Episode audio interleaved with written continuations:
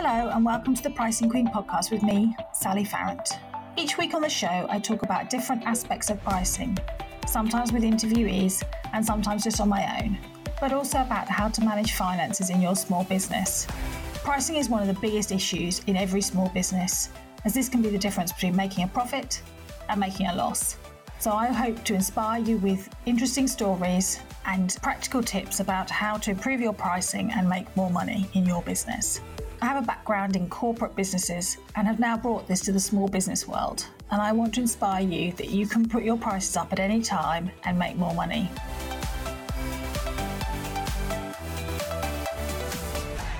Hello and welcome to the show. On today's show, I'm interviewing Jessica Lorimer. Jessica is the founder of Sell to Corporates. And on the show, she talks a lot about how you can sell to corporates as a part or a complete part of your revenue streams. So I want you to listen to this episode with an open mind. I think it's very tempting for us all to think that we don't want to sell to corporates, that it would be difficult and it would be challenging to do so. And I think, although that is true in some respects, it's also a really, really important part of your business where you could grow and scale your business because corporates can generally be more expensive and you can charge more. So, without further ado, on with the show. So today on the show, I've got Jessica Lorimer. Hi, Jess. Introduce yourself. Oh, thanks for having me. I'm really excited to be here. It's always nice to be on a podcast. Um, so, if you haven't come across me before, I uh, specialise in supporting entrepreneurs to sell their services into uh, corporates, which doesn't sound sexy, but I promise by the end of it, you will either think it sounds sexier or you will be completely turned off and never want to sell to a company again, which is also a win. You know, decisions are good. yes. Look, accounting's not sexy either, so we're, we we're a good company. so talk to because so people say, well, what does kind of corporates mean, and what's that? I guess what's that's different between most of our kind of individual, very small business. Yeah, it's a really good question. So I I get asked this a lot, as you can imagine, and so I always go back to the dictionary definition of things when I'm like, let's give people a categoric answer. So categorically, the dictionary deci- uh, defines a corporate as being more than a few employees, which I think is probably about the vaguest thing you could say, um, and, and was not impressed. But you know, we are where we are. So, a corporate essentially is an organisation that has multiple employees. It will be different from a solopreneur in that they will have permanent employees on their books and they will be working you know to provide their end users their customers with a specific service product or experience. And that's all it is. So you can be a solopreneur and you can be turning over 750 a million pounds a year whatever it is that you want um, to be producing and, and, whatever revenue you're generating, but not be defined as a corporate because you don't have multiple permanent employees that you are necessarily registering tax on and, and, and paying things on. Corporates themselves equally can be turning over less than some solopreneurs in, in certain circumstances. Uh, it's not the most usual thing that we see, thankfully, for, for me and my clients, but you know, we live and learn. Um, and so they, they will be making uh, turnovers that can be similar in, in some respects to solopreneurs, but they will have this um, staff component that a solopreneur wouldn't. And what difference does that make when it comes to kind of selling to people, maybe looking at the pricing aspects of it, but just in general, kind of why would you want to sell to a corporate and what difference is it to sell to a corporate than, than hmm. individuals? It's quite interesting for me because I came from corporate so I'd had a corporate career, you know, like you, I, I was one of those people, and I was a fully paid up member of the corporate club. Like I had a BlackBerry. This really dates oh, yeah. my, my corporate career. But I had a I was, pilot. Oh my gosh! See, like it's just it, it's it's a sexy industry. Um, but you know, I had I had a BlackBerry. I had a um, at the height of my career, I had a briefcase that was very exciting. Um, and, and as I was leaving, they were actually asking me if I wanted to trial an iPhone for, for emails and, and things so I could be contacted outside of work. Um, and it was it was great. Like I loved working corporate. I did, and I honestly thought I'd be there forever. I really enjoyed what I did. I was responsible for new business development um, across a variety of different companies across the world, having some great experiences, making decent money, um, having a good time. And I was diagnosed with ME. So I was diagnosed with myalgic encephalitis in 2013. Um, and honestly, that was just my body saying, no, this, this isn't the life that you can have anymore. And I remember my doctor, he said to me, well, look, the reality is if you continue working 85 hours plus per week and you keep with the energy you're expending on all of that, you're going to be in a wheelchair by the time you're 35. And ouch. Yeah, and I was like, whoa, okay, that's um, not not the ideal prospect as a 23 year old. I'm kind of like, oh, what? Like, I, I love all of the things that I do. Um, mainly going out, getting drunk, and dancing, you know, regularly, and then that would have been hindered at that point. Yeah. Um, and and for me, it was a real shock, and and so that's why, you know, I, I talked to the company I worked for, and they were great, and they said, look, you know, we love you, we we think the work you do is phenomenal, you make us a ton of money, but the reality is we don't offer part time positions in what you do. That's not something that we have the capacity for. And I remember thinking, God, that's so unfair. But getting it because, you know, that was the it was just the way things worked then.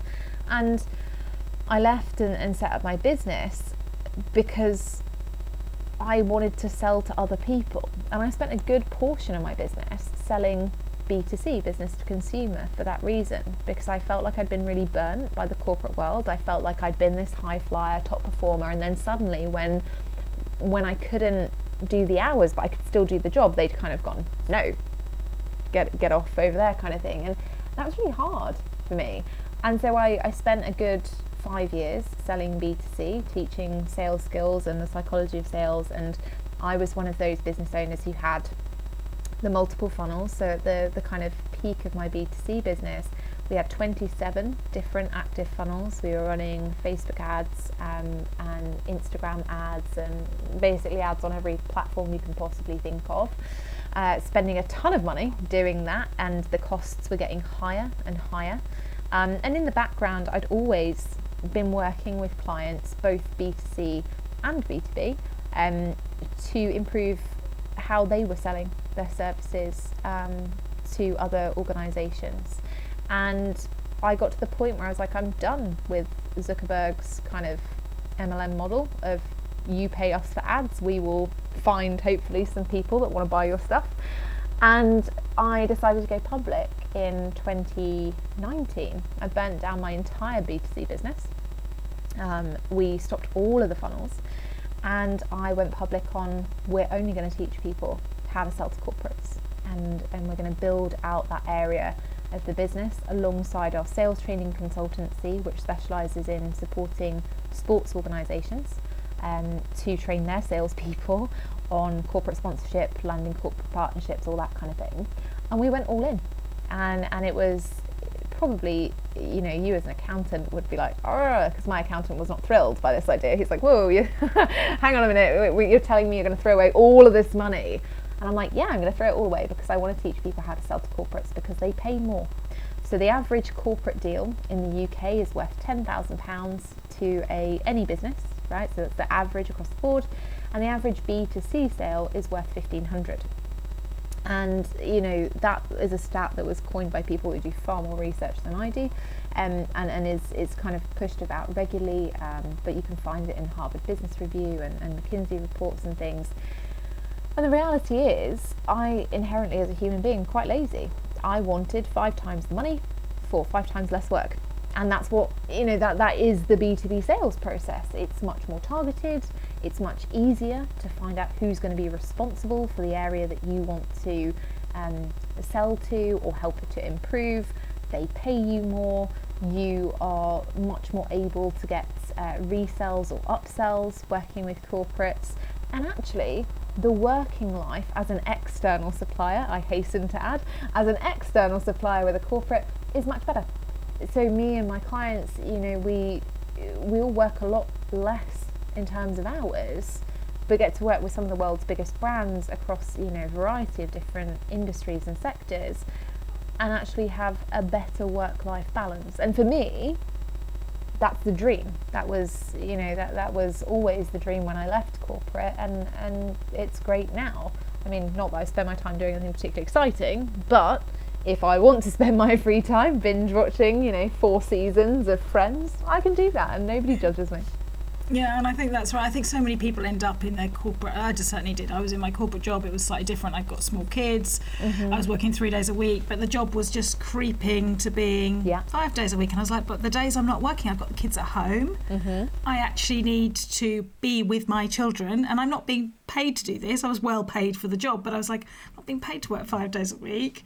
But in a senior role, that's difficult to kind of go and say. And in the end, it's just like, actually, you know what, this just is too much, and I'm going to burn out because I'm trying to do all the things all the time. And I think lots of people end up for different reasons leaving corporate jobs because they just don't fit the lifestyle you want, whether it's a health thing, whether it's family, whatever it is. And I think it's you know but then often people forget they could go back to work you know i work some with corporates as well and it's like you forget that you can actually still work with them. They're quite useful people and they can they often be your first clients. Yeah for cash injections and you know even if you don't I would say to people, look, you might not want to sell to corporates as being your primary source of income forever. Like that might not be the case, but if you can top up your income every single quarter with a multi five figure sale or a six figure sale or even a multi six figure sale in, in some cases, why would you not?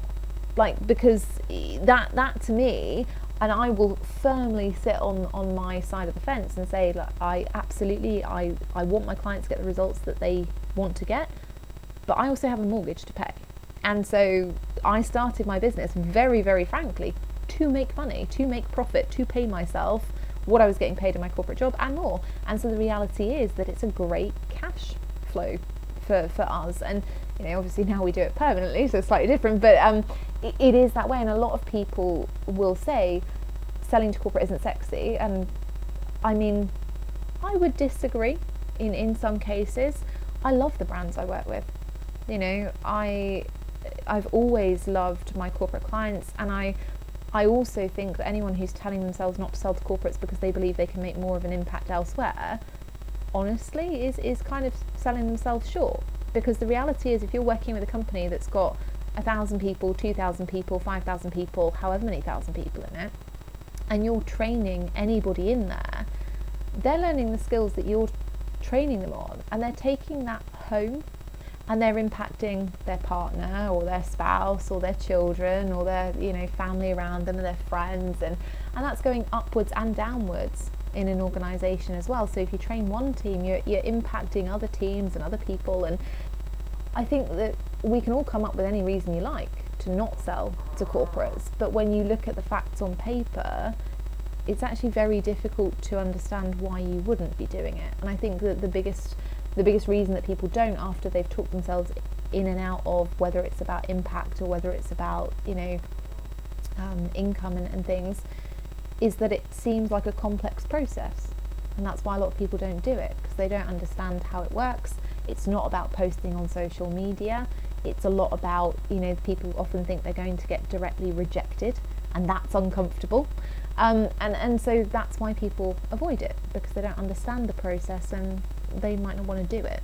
Yeah, I think that's right. I think it's, yeah, I think it's just the whole thing of kind of going, well, it's kind of not altruistic to work with kind of corporates and stuff. But it's like, but you could also look at it that you go, well, actually, if I do a big chunk of corporate work, I pay more taxes. I can also give away my time for free in other things and volunteer to do other things. If I have to work less and earn more, I can do other stuff with my time and my money. And I think it's always that thing of earning more is a good thing generally, and that however you do that, you know, you just keep, you know, you're always giving back somewhere hundred percent. I mean, I just paid. I was saying to my clients yesterday, I've just paid a forty-six thousand pound VAT bill, and I mean, honestly, I just, I, I sat there and, and I would love to be one of those people who went, I'm so grateful to pay this VAT bill. But honestly, like, let's face it, are any of us really those people? Maybe it's just me, maybe I'm. but, you know, I, I pay the VAT bill because I've, I've made the sales. And that's exactly, you know, when I was sat down having a chat with, with our finance team about it, they were like, well, you know, really, this is a good thing because we've made the sales, and, and that is a good thing. But equally, if we look at the way that you know the training that we've delivered has impacted the organisations we've worked with, it's actually kept people in jobs. So when we look at that altruism piece, you know, yes, absolutely, we can do better things with our time and, and you know, I, I do a lot of like charity stuff and, and things, but equally in that organization you do change people's lives and, and you keep people in jobs during one of the worst pandemics we've seen and you help people manage their time better and you help people manage their mindset better. And actually that means that there's a reduced amount of stress in an organization or that someone's not going home and yelling at their kids every night for no reason other than they're tired and stressed and, and you know kind of frantic. So I, I think it's it's a wonderful thing to want to help people and, and we all do like that's that's humanity but the other thing that we have to do as business owners is understand that the oxygen mask has to go on us first and it has to eh, financially be profitable and commercially viable for our businesses before we do all of the other stuff that typically comes with B2C work. And a lot of that is, you know, speak for exposure, don't get paid to do free trainings, like all of this kind of stuff that you do. Corporates don't expect you to do that. They they will pay you for that as they should as anybody should right? We we, we have to be um, and I think that's that's probably quite a, a, female thing sometimes is that women don't necessarily negotiate. We don't necessarily ask to be paid. We don't talk about money. That's why yeah. this podcast is so great right yeah, well, people, yeah, just don't talk, just don't talk about money and and give away money power and all of that sort of stuff. And often, I think a lot of women, it's not true of everybody, but a lot of women are secondary earners and stuff like that, where there's not the same hustle pressure, if you like. Um, but it also means they're to undervalue themselves as well, which is tends to make it more difficult. You know, when you've got to pay the mortgage, there's a there's a bit more hunger about it. But but equally, it could also everybody can think it's a hobby and kind of never quite quite go for it as well. I think. Yeah, and it's scary. Like having a business and it not being a hobby is a scary thing, right? You know, I would say to people, like, if you're not generating profit, you've got a very expensive hobby. Yes. And I horse ride, so I you know I know a lot about expensive hobbies. Expensive hobby. yes.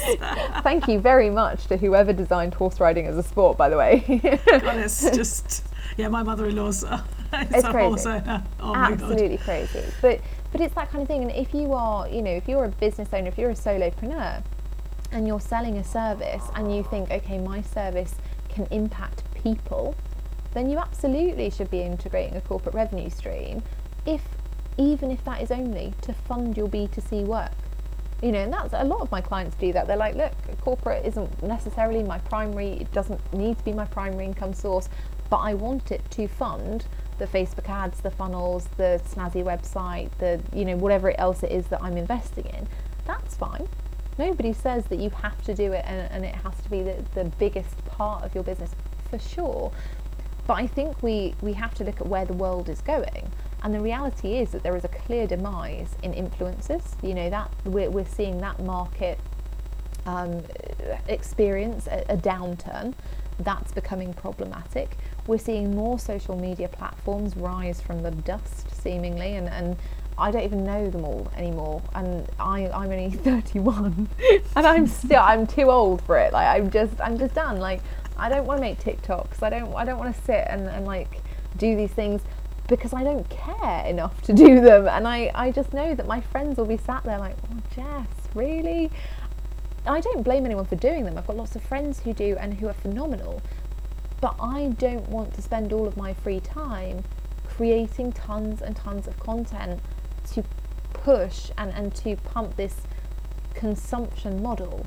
Instead, I'd rather just be paid for the work that I'm doing, for the value that I can add, and know that people will be implementing that and actually using it. And that's yeah. it. You know, yeah, because corporates don't pay for stuff they don't plan to implement. Exactly. And that's the great thing. Everyone that goes to a corporate training has to do it. You know that. They know that. And I mean, it sucks to be sat in that training being told you've got to learn this thing, you've got to do this thing because someone, you know, thought it would be a good idea. And if they get a great trainer, they walk away from that going, wow, that was awesome.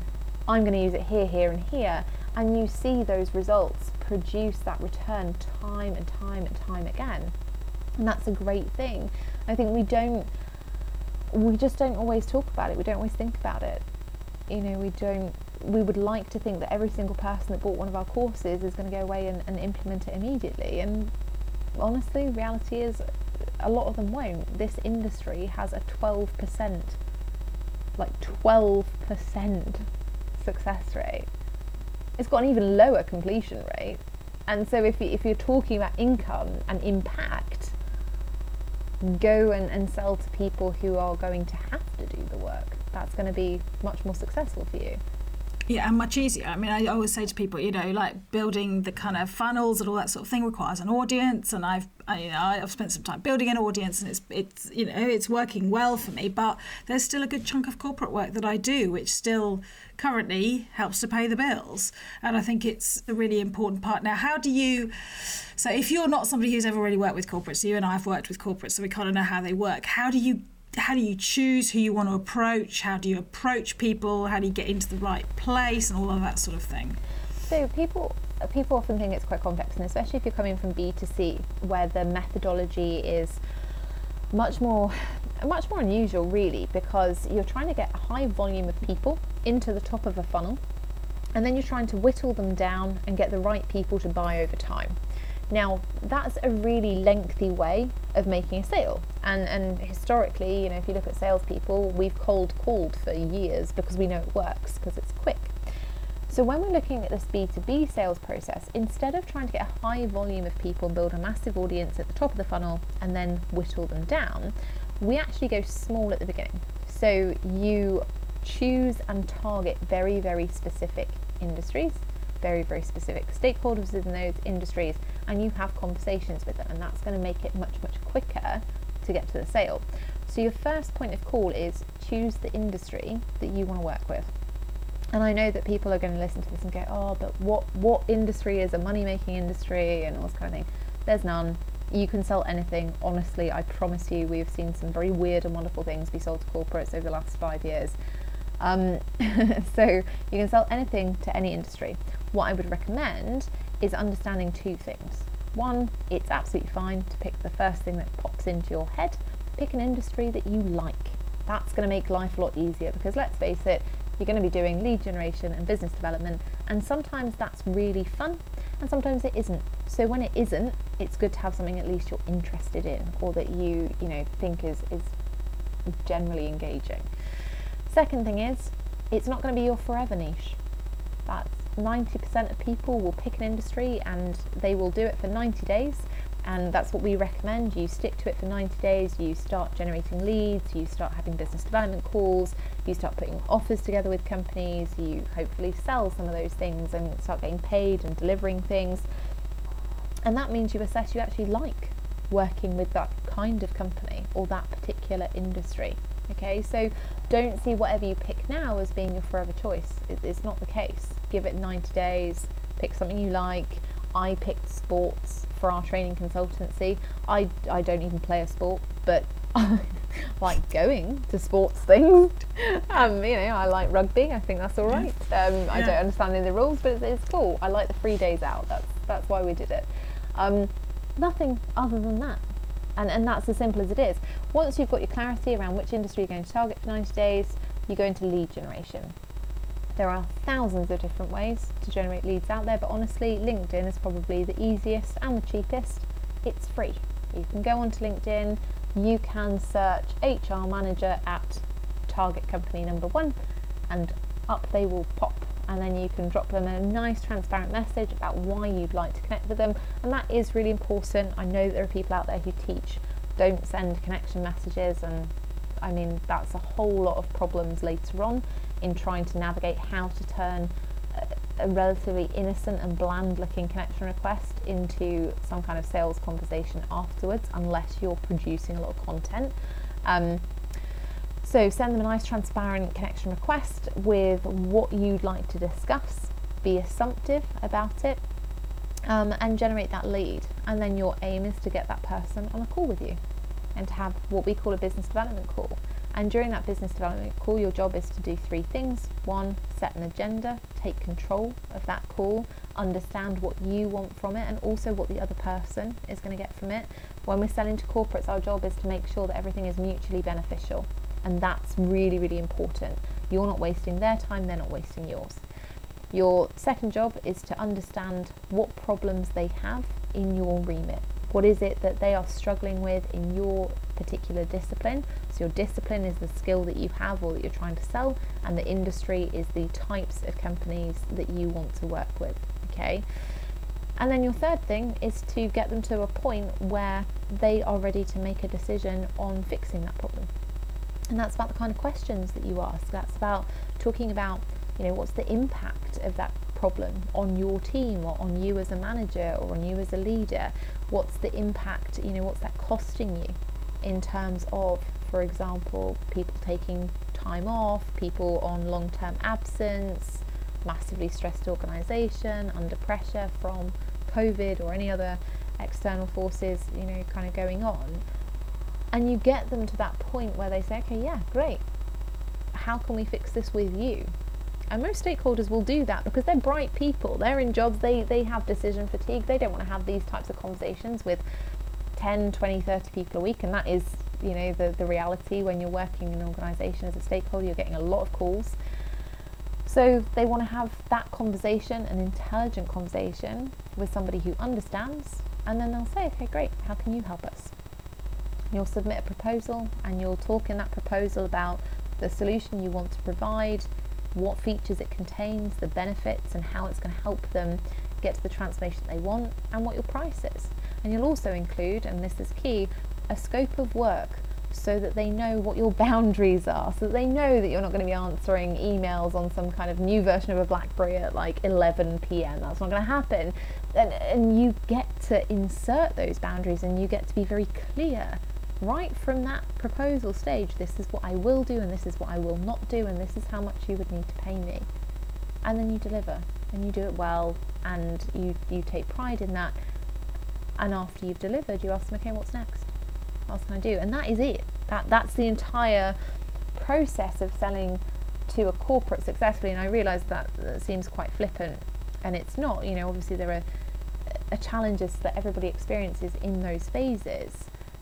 But when we talk about a sales process, the thing that's most important is that when we are using or when we're looking at selling B2B, our input reflects our output and it's predictable.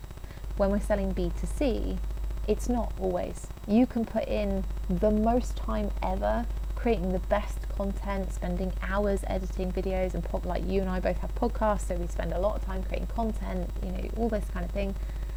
And you'll never know who it impacts, and you'll never know why it doesn't make the sale when you want it to, because it's a numbers game a lot of the time. When you're selling B2B, you can predict it every stage. You can say, okay, great, I sent out 100 connection requests, for example, and of those 100, 50 connected with me. And out of those 50, 10 booked calls with me. And out of those 10 that booked calls with me, I managed to get asked for three proposals. And out of that three proposals, one of them closed into a sale that's worth this. And you can make that process and you can play with that over time to make it more efficient, to make it better, to get better results in a way that is virtually impossible to do B2C. Yeah, because you just can't. It's such a low conversion rates and all that sort of thing. B two C. I mean, it's it it can be very successful, but you've got to have a really big funnel and all of those sort of things, and it takes a lot of time. Like B two B, if you need stuff tomorrow, you can kind of get out there and you know. 100%. Yeah. You you can pick up the phone and call somebody. I mean, I know it's very 90s to suggest that. I know that everybody dies at the thought of cold calling, but you know, if you really wanted to, you could do that tomorrow and be like, right, I'm just going to phone companies and see who wants this particular thing. Or you can start a LinkedIn lead generation process and connect with people and, and start booking calls with them. It's very, very simple. With B2C, it is much harder. The conversion rate is between 1% and 2% for the majority of people's audiences. So that means that unless you have got an audience that is established and built, it is going to take you a little bit longer to hit the financial goals that you want. And that might not be your focus. Like you might be, I could be incredibly wrong, but I always assume if people listen to a finance podcast, you're interested in profit and, you know, retaining money, if not making it. But you don't want to spend tons and tons of time and having huge upfront costs to then have to recoup that later on. It, just, it, it's much harder as a business model. Um, know, obviously I'm completely biased because I like selling to corporates and it's great. And, uh, yeah, and I mean, I do, I do think that like it can often be much easier because you get referred from people and and all of that. So you know, I tapped up a lot of my old colleagues and people I knew in a network, and you're like, you start there as well. If that's a, you know, if you don't feel comfortable cold going cold, talk to people you know, friends, family, everybody. Make sure they all know what you're doing now and all of that sort of thing. And But this is it. Everybody knows somebody who works in a company. Like that's the thing. I none of my friends outside of me know anybody else that runs their own business. They could not tell you anyone. But if you said to them, "Who works for McDonald's or who do you know that works for insert bank here or whatever?" They'd be like, "Oh, my friend whose brother does this. They do." And da da da. Everybody knows somebody. Yeah. And actually, lots of people, lots and lots of people are still employed. Like for me as well, like most of my friends and family are all employed. They don't get the whole small business thing and, you know, doing it myself. So it's quite, it's definitely quite a different thing. And it's remembering all the people that you might know. So, yeah, if the cold thing is really difficult, think about who you know and ask people. Yeah, I'm taking a new direction and I've got a new business or new direction or whatever it is, and I want to talk to somebody about X. Do you know anybody? But it's the art of reciprocity. You know, we, we do forget that, and this is something that's very big in sales. People actually like helping people. You know, if, if people are, if you're polite and courteous and you ask for a referral, people are much more likely to say yes than no. And, and we forget that because they inherently, we, we do want to help people, we do want to help sort things out and all of that kind of thing. And so, actually, if you just go to all of your old contacts and say, hey, just letting you know, this is the business that I've set up, this is what it's designed to do, this is how it's designed to help companies just like X. Don't suppose you know anybody who would be interested or who I could talk to. They'll come back to you and go, oh, yeah, well, here's so and so, or here's five people, or actually, my team could do with that. And we see that all of the time. That's just human nature. So, listening to this, you need to think definitely about how you in your business can think about adding a corporate revenue stream because it'll make you know it's it make it feel like much less of a hustle. I think over time, particularly. Yeah, your job in your business, and it's an unpopular opinion, your job in your business is to be a salesperson first and foremost. You know, that is your job because without that, you have a very, very expensive hobby. You, if you're not making profit, that's where it is. And that's very unfair, you know, for women in general because, like you said earlier, you know, women aren't always the primary earners. And you know there there are many many women out there who do really want to change the world. And the only way that women can is to have access financially and, and to have equity financially to be able to do that to influence you know political change to be able to influence charitable donation and, and you know work towards causes and, and things like that. So really when when we look at our businesses we spend the most time being marketers and that's very, very wrong because marketing doesn't make you money. Marketing makes you visible. That's the job. And that's a great, there's nothing against that. But it doesn't make you money. It's designed to hopefully bring in some leads. Sales makes you money and delivery makes you profitable. And, and being able to deliver adequately and competently and hopefully exceptionally in most cases because you're all interested in your own businesses means that you don't ever have to go hunting for new clients. You've always got existing clients who will continue to pay you more and, and you'll be able to upsell to and resell to. And that's much, much easier B2B than it is B2C. Mm. And the values are much greater. Yeah, 100%. Like if I'm going to sit there and somebody's going to pay me, you know, my, my day rate for B2C is, is always interesting to, you know, again, give you a stark comparison, my day rate B2C, if somebody wants to work with me, is £8,000 for a day. I can go to a corporate and they will pay me three times that. My brain hasn't changed. The amount of time I'm spending has not changed, but they will pay me more simply because the value that I can add is a lot more. There's a lot more people that I can impact with that. There's a, a lot more you know that, that goes into the return on investment that they're going to get and that's you know that is the reality of being a small business owner is that our job is to find the people or the organisations that will pay us for the value that we actually provide rather than having to feel like we need to discount our prices or change our offers or change our expertise to fit what we most commonly see.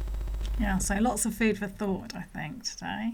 So yeah, quite a different tack from some of my previous episodes, but I think it's really, I think okay. it's really important to consider. no, I think it's well, because a lot of it is about you know building your audience and stuff like that. But mm. it's like actually, you know, you you should never discount. I think having a corporate revenue stream in your business and really think about whether you can add that in and make life just a little bit easier. And you know, a lot of people I talk to, you know, pricing is a is a tough question, but they're also mostly not making enough money. And I think that adding a corporate revenue stream could really help you make more money more easily in your business too.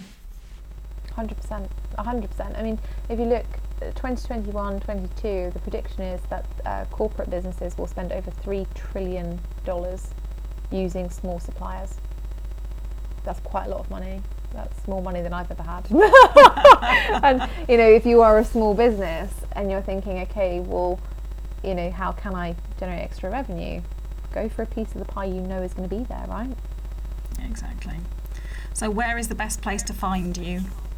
Yeah, of course. If you haven't been put off by my horrific sense of humour um, and think that you might now want to look at corporate revenue stream, check out uh, the podcast. It's called Selling to Corporate.